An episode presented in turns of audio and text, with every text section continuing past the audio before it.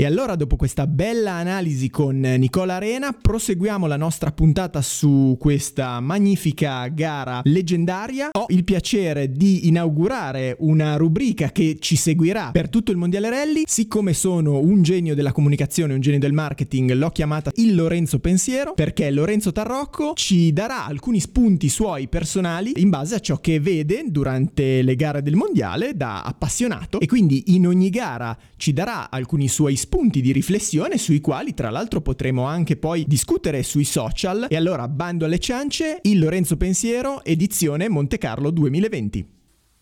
Beh, innanzitutto vorrei farmi una domanda e darmi una risposta, tanto così per, per rompere il ghiaccio. La domanda potrebbe essere, che rally di Monte Carlo è stato? Ti è piaciuto? Sì, la risposta è sì, mi è piaciuto perché comunque quando ci sono tre piloti che sostanzialmente si sono giocati la gara fino alla penultima prova speciale, vuol dire che comunque insomma è stata una bella gara combattuta.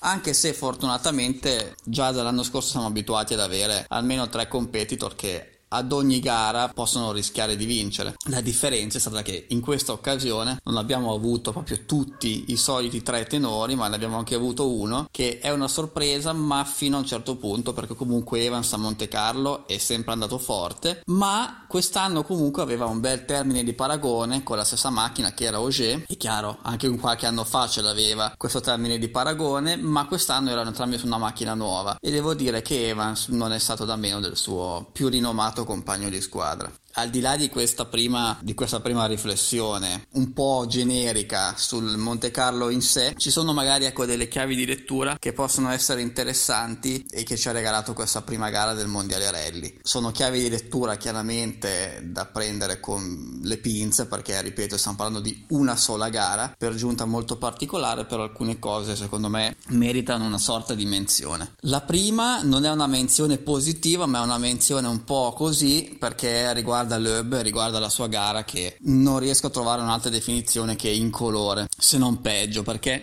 in realtà fino a domenica mattina è stata una gara abbastanza piatta, comunque mai realmente in lotta, abbastanza sempre distaccato, ma poi ecco, quello che mi ha mi ha veramente stranito. È stata questa scelta delle sole 5 gomme per l'ultima giornata di gara che è stata una scelta che non ha fatto sostanzialmente nessun altro dei top driver e che mi ha stupito da una persona con la sua esperienza. Quindi mh, sicuramente avrà avuto le sue buone ragioni avrà avuto il suo piano in mente però probabilmente è stato un errore che mi sembra anche un attimino insomma un, un rischio anche per come si era messa la giornata di gara forse conveniva un, un, un approccio un attimino più prudente. Comunque ripeto, parliamo della prima gara, sono dei punti che sicuramente sono stati persi, vedremo durante l'anno se saranno recuperati oppure no. La seconda cosa che comunque eh, mi ha dato degli spunti, delle chiavi di lettura per questo rally di Monte Carlo è stato il sentir parlare questi piloti che ormai sono ad un livello di preparazione altissima, delle difficoltà che ancora incontrano con note piuttosto che, che con la sinergia dei ricognitori. Ma questo non vuol dire che non siano piloti preparati in gamba gamba, tutt'altro. Semplicemente restituiscono un po' di blasone a questo rally di Monte Carlo che non è assolutamente una gara scontata, anche se a volte magari ecco, abbiamo visto delle edizioni, specie qualche anno fa, che erano un po' troppo, eh, sembravano quasi semplici addirittura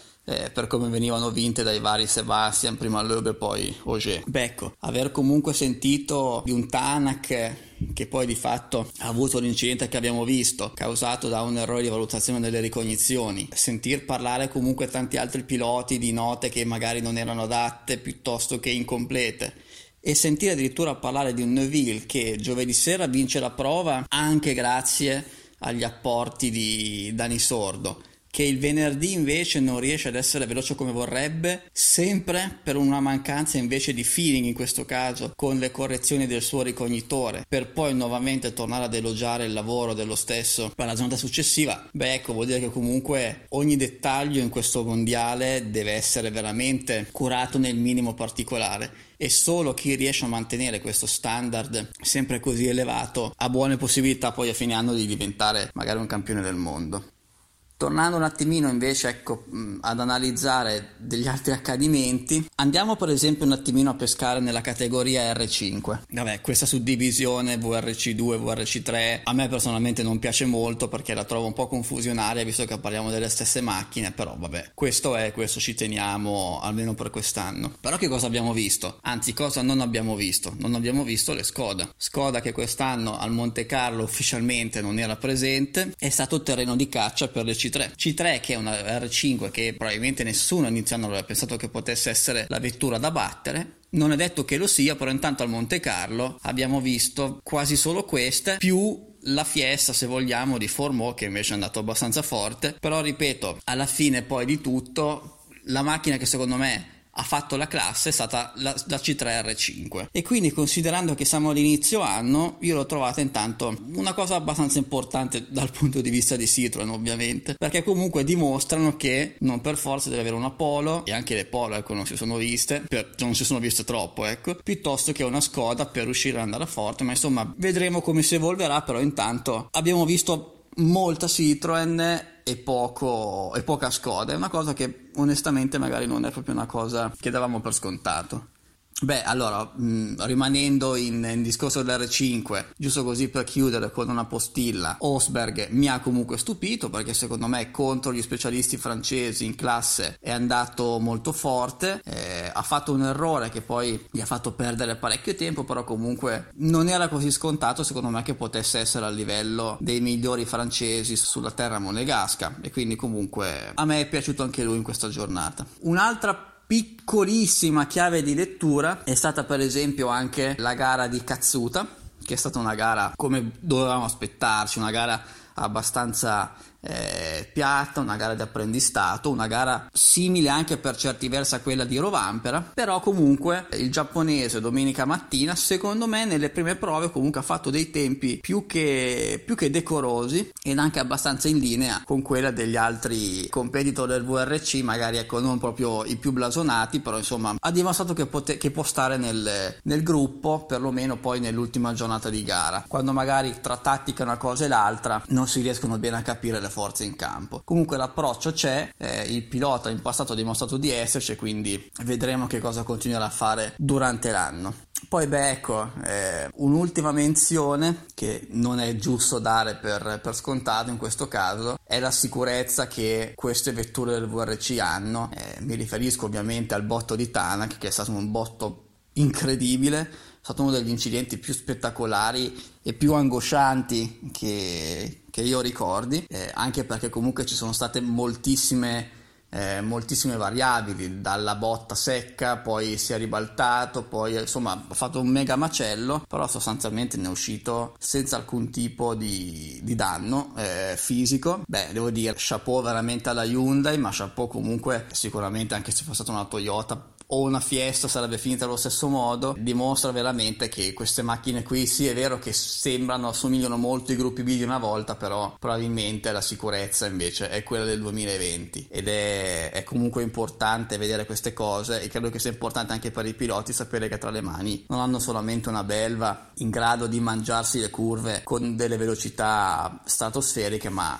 anche in caso, ahimè, anzi ai loro, di, di qualche errore irrecuperabile sono in grado di, insomma, di fornire una, una sicurezza adeguata. Bene, ecco, questi sono per me alcuni degli spunti che ha dato questa, questa gara questi sono alcuni dei ragionamenti che mi sono balenati nel corso di questo weekend. Ripeto, gara molto bella, contento per la, per la vittoria di Neville che finalmente è riuscito a raggiungere questo risultato a Monte Carlo, nonostante negli anni in passato abbia sempre solo accarezzato. Una bella gara, siamo tutti quanti curiosi di vedere quello che succederà comunque in Svezia.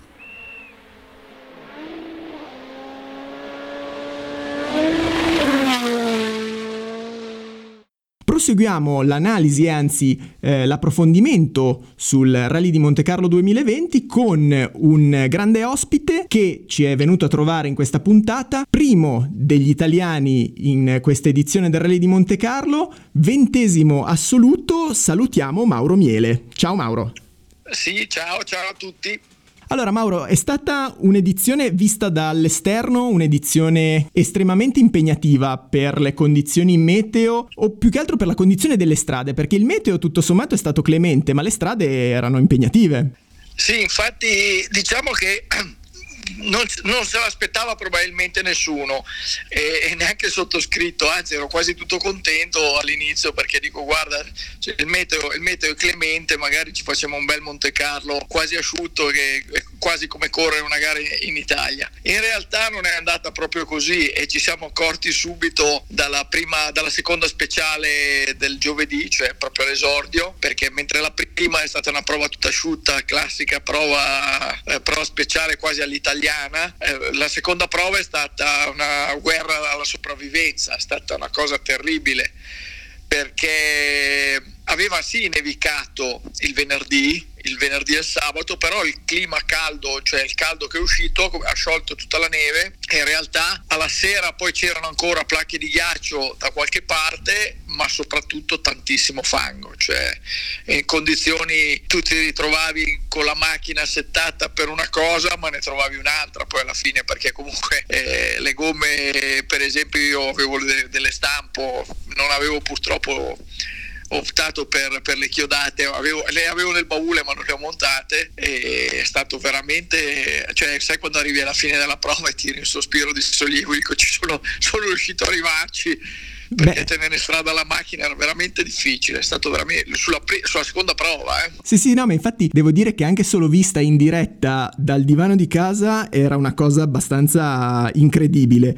Immagino che corsa poi tra l'altro con la difficoltà della notte, perché volente o nolente la notte aggiunge una percentuale di difficoltà e poi appunto placche di ghiaccio veramente pazzesche e poi tra l'altro alternate invece a dei tratti più asciutti, quindi anche il ritmo immagino che durante la stessa prova speciale il ritmo cambiasse tantissimo e repentinamente. Ma il, il guaio più grosso è stato che i ricognitori chiaramente sono passati prima, quindi hanno trovato determinate condizioni, ma il, il guaio più grosso è che essendo comunque il terreno prevalentemente molle, a parte le, le zone con le placche di ghiaccio, eh, sono bastate le 30 macchine davanti a noi per stravolgere la strada, quindi anche le note dei ricognitori, alla fine, a parte i punti dove c'era effettivamente il ghiaccio, non erano neanche prevedibili, neanche loro potevano immaginare avesse potuto trasformarsi la strada, perché il problema è che eh, la gran quantità di fango alla fine era su tutta la strada, non era solo dietro la curva. Oppure tu ti ritrovavi che magari c'era il pezzo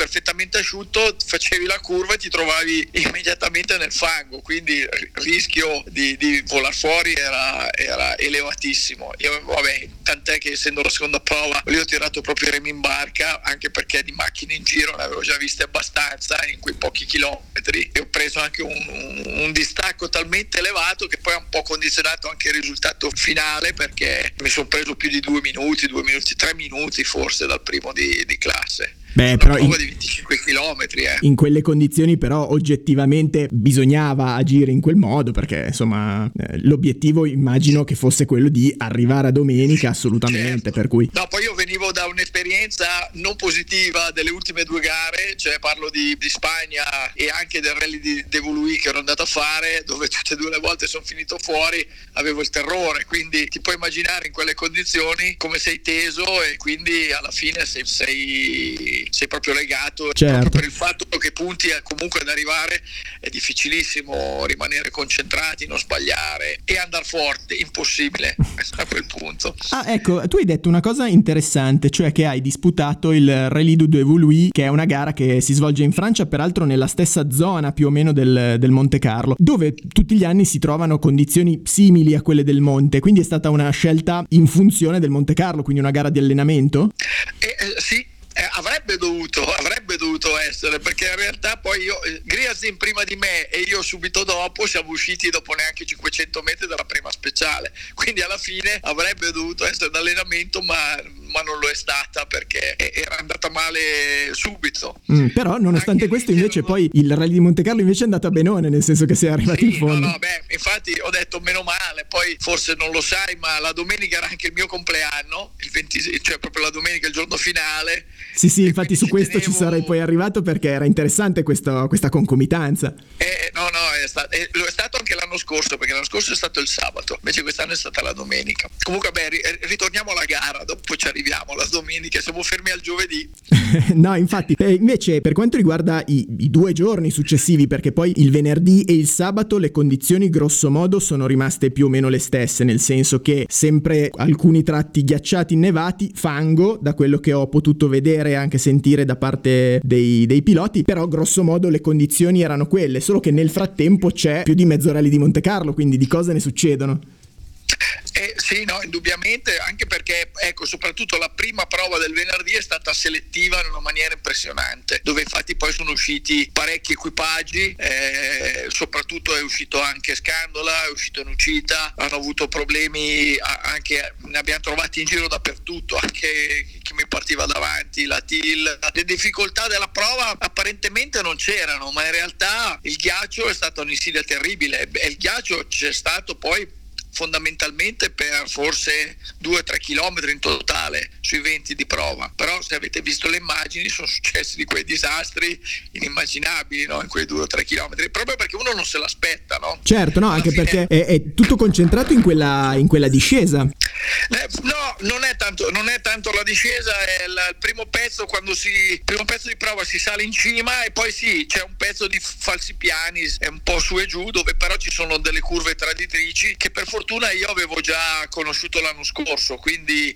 siccome la prova quella per la prima metà era uguale, sapevo esattamente che c'erano un paio di passaggi terribili, cioè dove uno doveva proprio rallentare al minimo, ma lì gli errori li hanno fatti tutti perché perfino Tanak, Neuville, cioè hanno tutti rischiato di, di, fare un disastro su quella prova lì. Poi è chiaro che a volte, a volte va bene, a volte va male, ma basta che tocchi, tocchi anche non andando forte perché lì non, non, non si andava assolutamente forte forte, ma tocchi una ruota, ti rompi una ruota, una sospensione, sei belle che fermo, insomma. Quindi diciamo che la prima prova del venerdì è stata selettiva, il primo giro, perché col freddo della notte il, il ghiaccio era rimasto, no, ovviamente. Certo. Mentre il secondo giro, come al solito, si è trasformato in fango da tutte le parti. Quindi la, la, la vera difficoltà era eh, riuscire ad andare forte anche in quelle condizioni. Quindi io non sono tanto abituato a correre sull'asfalto sporco di fango e anche lì sono stato abbastanza guardingo insomma per cercare di arrivare alla fine della giornata poi soprattutto quando arrivi all'ultima prova io cerco sempre l'ultima prova della giornata intendo ho sempre cercato di tirare un pochino i remi in barca perché dico beh oramai sono arrivato devo ripartire domani mattina no? Quindi cominci a pensare forse saranno gli anni sarà l'età non lo so Beh, anche, anche, devo dire una certa benevolenza nei confronti dei meccanici, perché poi sarebbe stato tanto lavoro per loro durante la notte per ripartire con il Super Rally. Quindi... infatti, infatti, no, no, ma poi l'ho già fatto l'anno scorso il Super Rally, non per colpa mia, ma perché ho avuto un guasto e ti assicuro è molto meglio non farlo il Super Rally.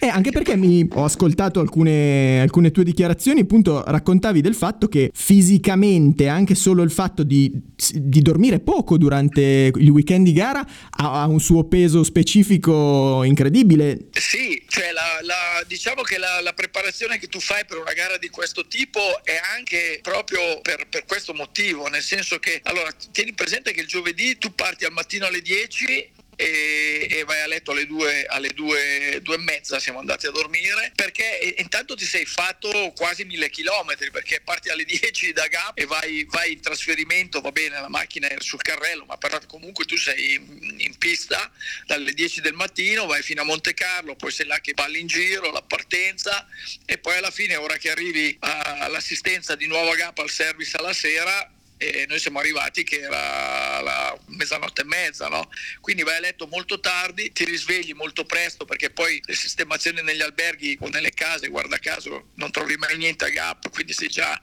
magari a mezz'ora di strada Chiaro. e quindi alla fine sono poche ore di sonno, tieni conto che poi l'adrenalina già ti complica la vita, nel senso che già dormi meno di quello che dovresti. La stessa cosa è poi ripetuta eh, parzialmente il venerdì e a maggior ragione invece il sabato, perché poi sabato devi tornare giù fino a Monte Carlo e ora che sei a dormire sono le due e mezza e al mattino le sei e mezza sveglia. Quindi tra l'altro, di, di, tra l'altro di... La, mm, la strada che divide Gap da Monte Carlo è una strada decisamente infame che io ricordo di averla fatta più volte in camper e la, la odio profondamente perché... È una tragedia, è stretta, tortuosa, brutta. Sì, sì, al ritorno a dire il vero ho fatto guidare anche un'oretta il uh, Luca, eh, però ero più teso quando guidava lui di, di, quando guidavo io, quindi a un certo punto ho detto fermati Luca, torno io a guidare perché... Immagino, immagino. Per lui, lui, lui non aveva mai guidato un R5, quindi fai un po' te. Eh, beh, immagino che sia anche abbastanza complicato di suo più su quella strada. Esatto, esatto. E invece la, mm, la domenica, invece, tra virgolette, le condizioni sono migliorate, nel senso che almeno all'apparenza le strade erano un po' più pulite, forse meno fango, però le insidie erano comunque altre. Beh, lì, lì sì, le strade erano nettamente meglio, nel senso che anche lì ha piovuto la notte, tanto per cambiare, non ha nevicato perché eh, anche al Turini era solo bagnato, era solo bagnato da quarti, l'ultimo quarto di salita, solo che era bagnato ma pieno di sale, e questo noi l'abbiamo già visto nelle cognizioni perché sulla strada c'era tanto sale e quindi diciamo che abbiamo avuto asciutto eh, tre quarti di salita e poi a un certo punto in cima come l'anno scorso del resto la macchina ti va da tutte le parti perché non hai più aderenza per colpa del sale oltretutto umido quest'anno. E poi era molto insidiosa la discesa mentre l'anno scorso era ghiacciata quindi stavi attento perché il ghiaccio lo vedevi eh, nel primo pezzo. Quest'anno invece apparentemente sembrava asciutta invece c'erano due o tre curve che erano no, di più cioè scivolosissime dove, dove anch'io un paio di volte ho rischiato di, di, uscire perché poi ti porta all'esterno, non ti accorgi neanche. E dove purtroppo quella cosa è successa a Pedro nel, nel, si fermare lì nel secondo passaggio. Comunque diciamo che la prova del Turini in linea di massima era comunque molto bella. E, le, le, e la Power Stage, il Col de Braus è eccezionale, Io, a me piace tantissimo, quella prova. È corta, purtroppo non è tanto lunga, ma è bellissima anche perché poi c'è un contorno di pubblico esagerato perché poi sulla parte finale dove, dove vedono praticamente un sacco di, di, tratto di speciale c'è veramente tanta gente. Quindi la domenica diciamo che era più consona alle mie attitudini di guida nel senso che la strada più pulita comunque mi ha aiutato. E come ti avevo detto prima era il giorno del mio compleanno ho detto non può andarmi male oggi.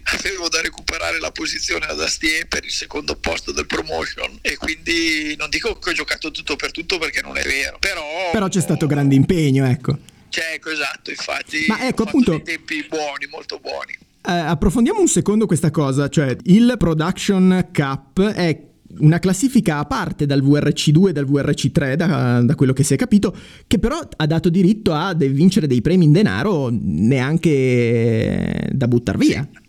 No, no, è vero, è vero. Sì, sono i primi tre, sono se non sbaglio 6.000, 4.000 e 2.000 euro. E il primo aveva anche l'invito alla sera di gala eh, dal principe purtroppo non ci sono riuscito perché nel senso sarà per la prossima volta ma comunque sono contentissimo così perché ti dirò che io ero iscritto come VRC3 in partenza subito ah eh, perché mi sono iscritto anche alla, come FIA al VRC3. Poi quando ho saputo di questa classifica ho detto caspita però non sarebbe male proviamoci. Quindi so, mi sono autoretrocesso e dicendo come, come iscrizione, ho detto no, no, io voglio partecipare al promotion come privato ed è andata bene, devo dire che eh, sono, sono, sono, contento, perlomeno mi sono ripagato l'iscrizione, quindi va bene. E quello non è, non è da, mm, no, esatto. da, scartare. Senti, ma questa, questa tua vicinanza eh, con, ehm, con Raffaele Astier che aveva questa 500X, questa nuova categoria, mh, mm, tu hai avuto modo modo di, di, dargli un'occhiata un po' più da vicino, di capire meglio come sono fatte queste, queste auto? Ma ho parlato con lui, cioè giusto per capire, no? E devo dire che dal punto di vista meccanico eh, sono comunque a livello di un R5 perché il motore è comunque un 1600 turbo preparato a, a livello di R5, infatti lui la, la, sua macchina aveva 270 cavalli, quindi più o meno come la mia, tieni conto che la mia è la prima, una delle prime evoluzioni della Skoda, quindi non è una macchina recente. L'unico svantaggio che hanno, almeno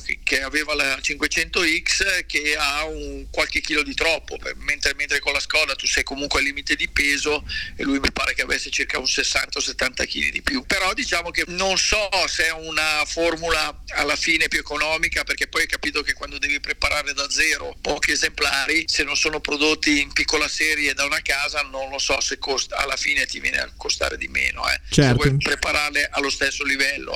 Beh, anche perché poi alla fine i costi, soprattutto in una gara di alto livello come può essere il Monte Carlo, una qualsiasi altra gara del mondiale, alcuni costi fissi, a prescindere che tu abbia una macchina o l'altra, fanno... Sono uguali. Eh, quindi per se- penso per esempio alle gomme piuttosto che ad alta- a tante altre voci di costo, ecco.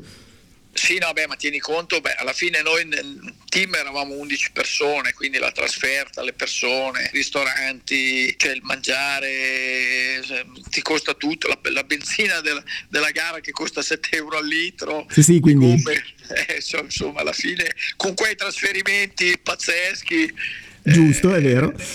Eh, quindi alla fine di, cioè, è, è, tutto un costo, eh, in effetti, una gara di mondiale è un impegno non indifferente. Certo, ascolta, io ho ancora due domande per te. La prima è sui tuoi ricognitori, nel senso in una gara come il Monte Carlo, la figura del, ehm, del, ricognitore è una figura estremamente importante. Hai notato proprio in alcuni momenti che il loro lavoro è stato estremamente utile? Cioè, avevi proprio la sensazione di questo loro ruolo attivo nella gara? È stato fondamentale, è fondamentale, nel senso che è, ed è un lavoro difficilissimo. Cioè, a parte, le, a parte che io adesso io ho dormito poco, loro hanno dormito niente, no? Ovviamente per gli orari, ma è un lavoro difficilissimo perché devi riuscire a interpretare non solo quello che vedi, ma quello che pensi che succederà più avanti da, da quei passaggi delle autovetture. Quindi è veramente Beppe è stato bravissimo perché poi lui a Monte Carlo l'ha fatto due volte, ha fatto ricognitore diverse volte, quindi si è trovato più di una volta in queste condizioni.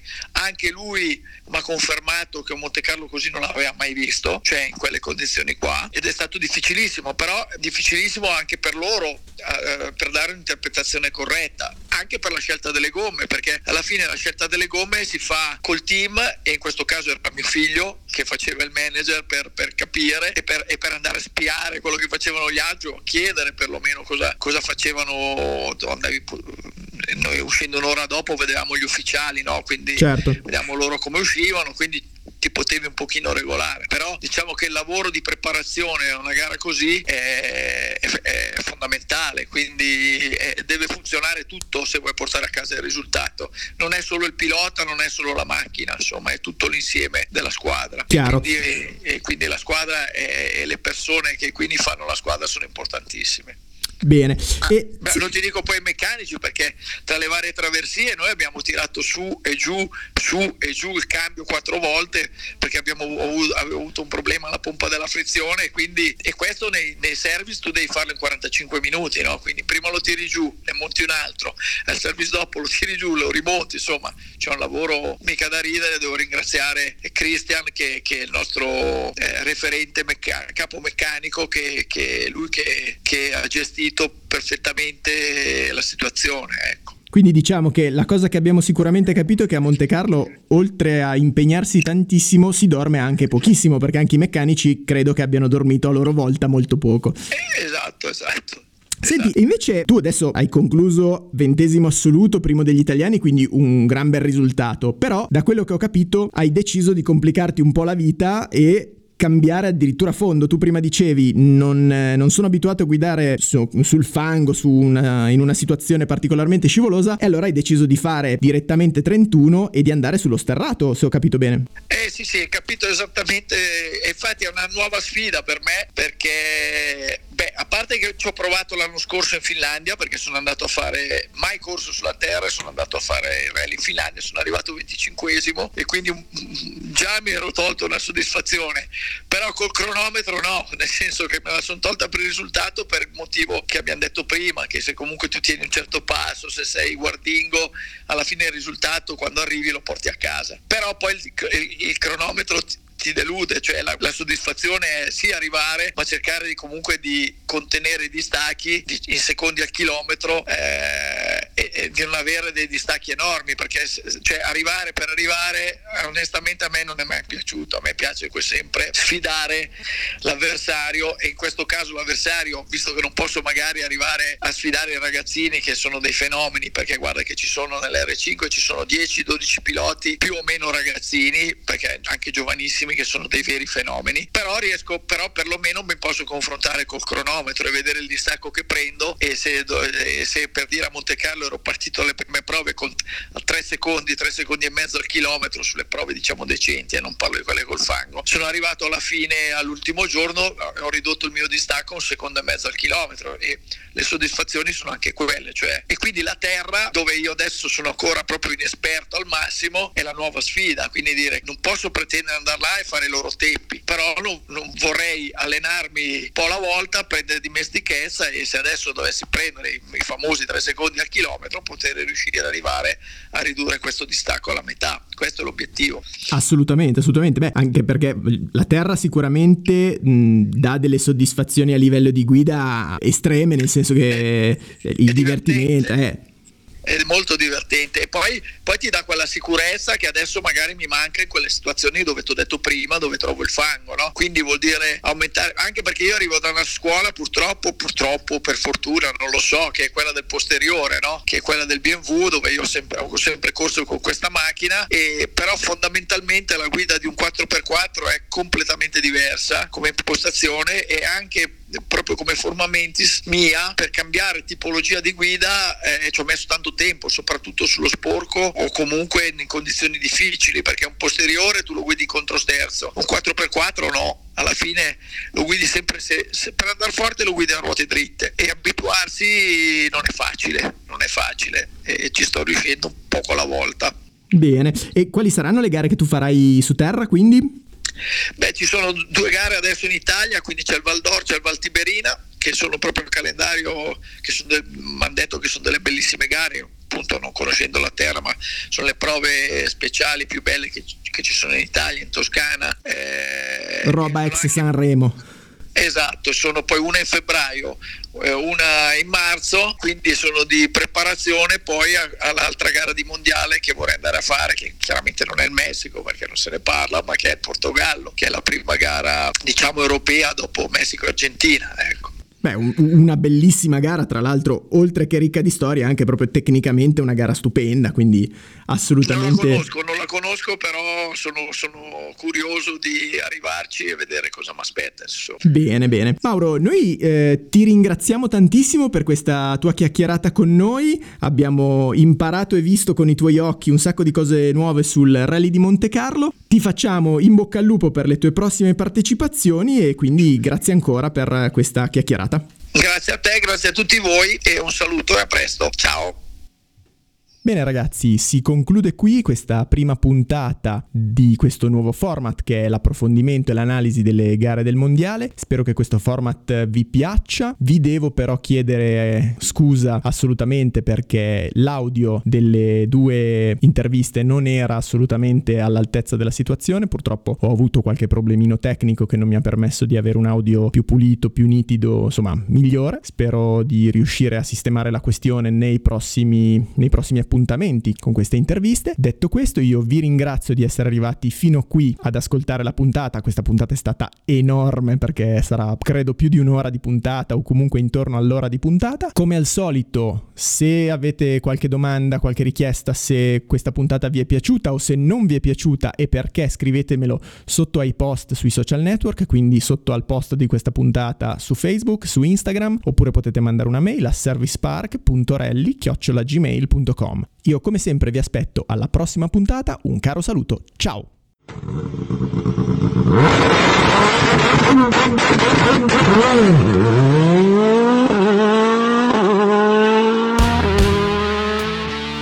Au 140 sur 120, gauche 10 épingles.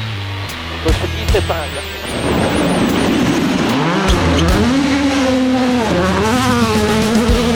derecha 5 poco rápida, situar, para izquierda, cuatro rápidas, se cierra mucho, para.